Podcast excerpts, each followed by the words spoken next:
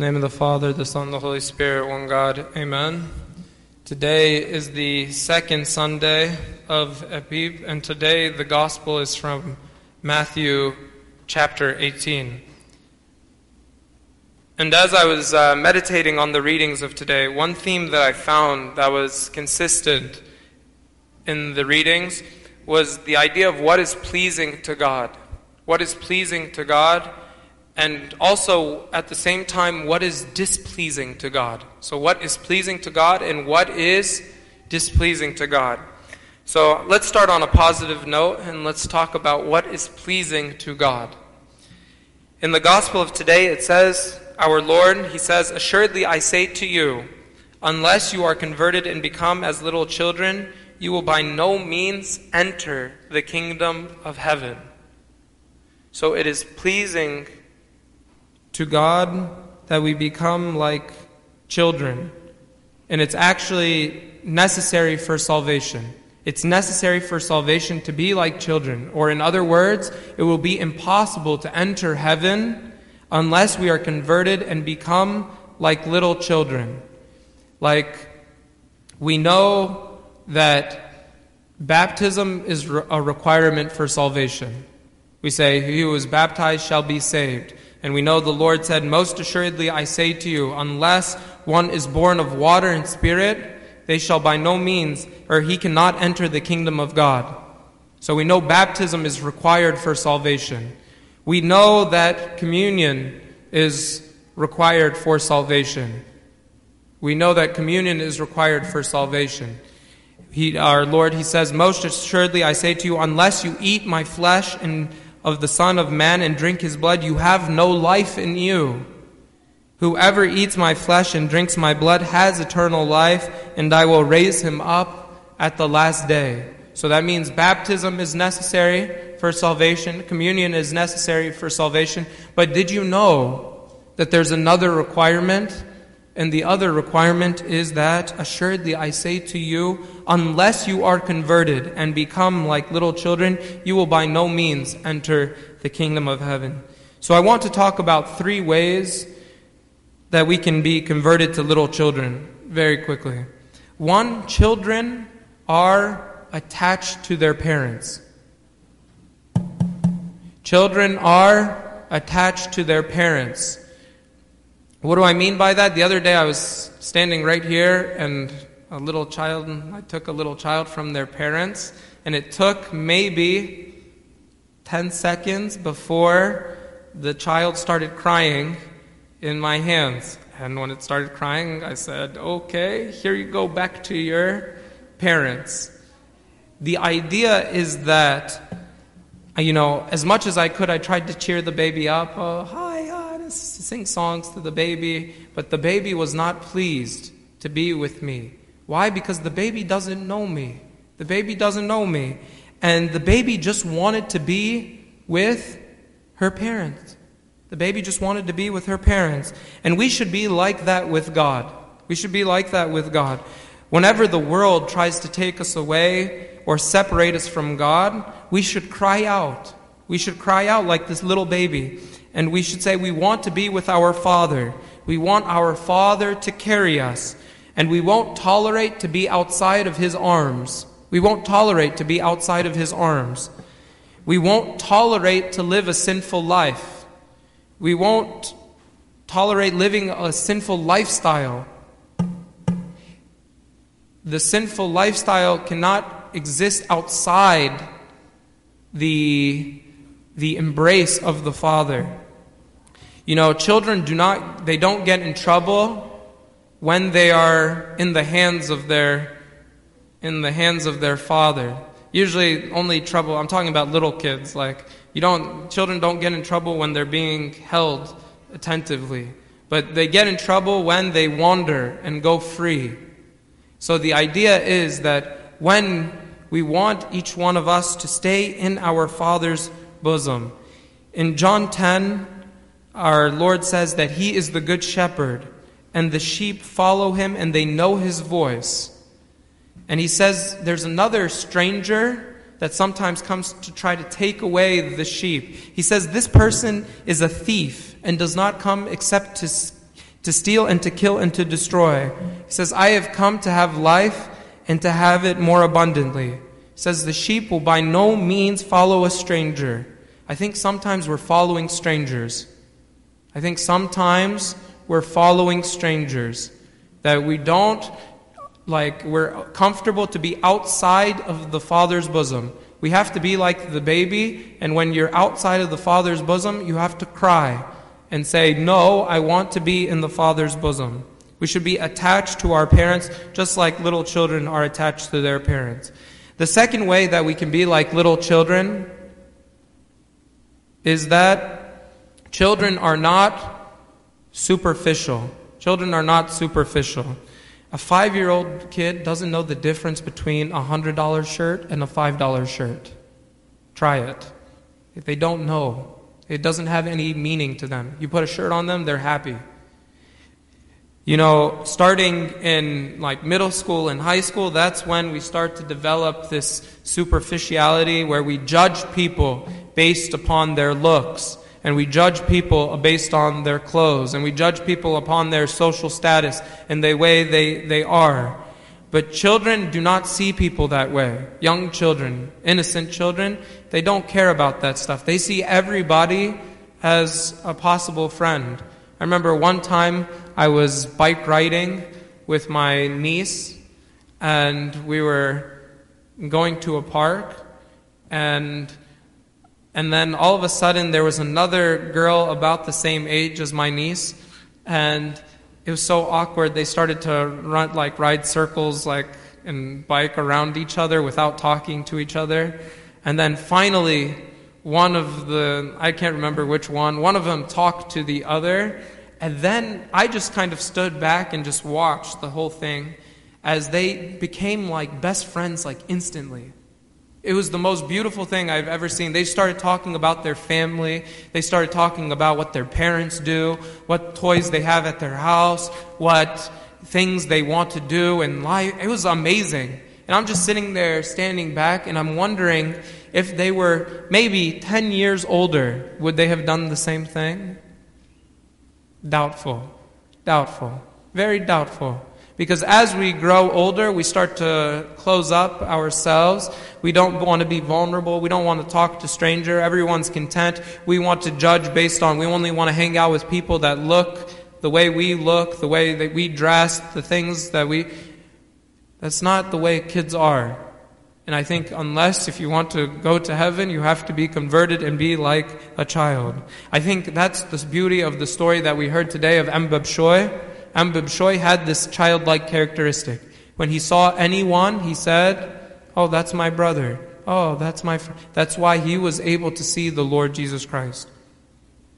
The third way we can be like little children is that little children are teachable. Little children are teachable, they're guidable, they're dependent. In comparison to adults, there's no comparison, actually. In comparison to adults, no offense to all the adults, your, te- your kids are much better. the, in the fact that they accept criticism, they accept guidance. And so they listen to instruction sometimes, most times, they listen to instruction. But children are so easy to build habits or to lose habits very quickly. And all children, this is one characteristic that I think is really important. All children actually have teachers. They actually are disciples to somebody. They go to school. They learn from some people. I wonder, adults, who, who, who do you learn from? Who teaches you? Who are you disciples of? Adults, they should be disciples. They should be learning just as children are learning and should be guidable. They, sh- they have to be guidable. You know, in the liturgy, we say, lead us throughout the way into your kingdom. Huh? Lead us. What if you're not willing to be led? It means you're not a children. You're not like the child. The child is easy to guide and walk in a certain path. Our, our adults, do we we lose that childlike characteristic as, as we grow and we become more independent. We think we can do things on our way. And so we say, God, we don't need you to lead us. We'll lead ourselves. How about another part in the liturgy? We say, manage our lives as deemed fit. Do you want the Lord to manage your life as deemed fit, or would you prefer to manage your own life as deemed fit? I think all of us should be like children. Children are moldable, like clay. We just had an activity and we played with clay this past week, and children are like clay in our like in in the hands. They, if you teach them the right way, they will go in the right way. To use the words of Isaiah, Isaiah said, "You are our father; we are clay, and you are the potter, and we will, and we, and all." And all we are are the work of your hands. So we are the work of your hands. To be a child in this sense is to have a soft heart, one that is teachable, guidable, and dependent upon God. The opposite is, I think, what we have is to have a hard heart. The opposite of what we have is to have a hard heart, one that doesn't accept correction, one that says, oh, repent, repent, repent, and you close off and you say, no, I don't need to do that. That's the opposite of, of children. So ch- children are attached to their parents, they're not superficial, and they're teachable, guidable, and dependent. And I think that's what's pleasing to the Lord. So now let's talk about what's displeasing to the Lord very quickly. What's displeasing to the Lord is someone who takes one of these children and ruins them one who takes one of these children, the one who is most dear in the eyes of God, and then ruins them. That's why to the Pharisee says, You travel far and wide to win one proselyte, and then you make him twice as much a son of hell as yourselves. This is uh, what is written in the gospel today about being a stumbling block. And I think we have this problem. We have this problem that we're being stumbling blocks to one another, that we don't encourage one another to be holy. We don't encourage each other in the way of godliness. Rather, we cause our brethren to fall into sin. And here, let's listen to what the Lord Jesus Christ says about the people who lead others to fall into sin. He says, Whoever causes one of these little ones who believe in me to sin, it would be better Watch this. It would be better for him if a millstone were hung around his neck and he were drowned in the depth of the sea. That's better for him? That's a disaster. That's a disaster. But that's the, that's the, the, the, the true gravity, the true seriousness of being a stumbling block. He says, Woe to the world because of these stumbling blocks. Woe to the world because of offenses. For offenses must come, but woe to that man by whom the offense comes. And if you read the readings of today, you'll see many of the readings are about this offense. He says in the Pauline epistles, he says, I marvel so I marvel that you are turning away so soon from him who called you to the grace of Christ. I'm I'm shocked. I can't believe it. How are you turning away so fast from what we just taught you? Then in the Catholic epistle, he says, For certain men have crept in unnoticed. Certain men have crept in unnoticed, who long ago were marked out for this condemnation, ungodly men who turn the grace of our God into lewdness and deny the only Lord God and our Savior Jesus Christ. We have a problem of stumbling blocks.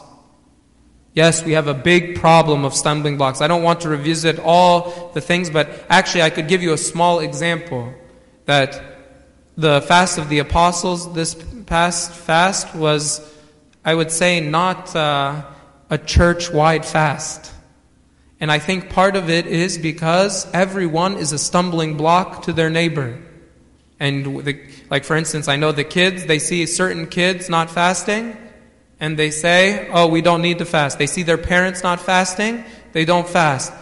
You're being a stumbling block to each other. How about in life, in what we do on the weekends, and how we spend our time? God forbid we stumble each other. We should be helping each other, helping growing each other's spirituality. And the last thing that is that's displeasing to be a stumbling block. You know what's pleasing? We said to be a child, but you know what's pleasing? It's actually at the end of the gospel today. It says, if your hand or foot causes you to sin, what should you do? Cut it off. Cast it away from you. It is better for you to enter into life, to go to heaven. We're talking about going to heaven. It is better for you to go to heaven lamed or maimed rather than having two hands or two feet and then be cast into everlasting fire. If your eye causes you to sin, pluck it out. That means if anything causes you to stumble, what should you do? Cut it off. Get away from it. Unfortunately, this is something we struggle with, but this is the word is that if your eye causes you to sin, pluck it out and cast it from you. It is better to enter into life, eternal life. We said it's not good enough. Yeah, you come and you're baptized. Oh, you come and you have communion. Great. Unless you become like little children, you will by no means enter the kingdom of heaven. If there's someone stumbling you, you have to cut it off. It is hard. No one wants to be alone. I think this is the pressure actually for the youth is actually beyond what is like is is humanly capable. I feel for them, but it's not an excuse. We hear the martyrs, they are willing to cut off for their faith. We need to be willing to be like the martyrs to cut off you know, to put away from us the stumbling blocks. And if you are a stumbling block, change. Don't be a stumbling block anymore. We want to be helping build each other up to grow in holiness, and glory be to God forever. Amen.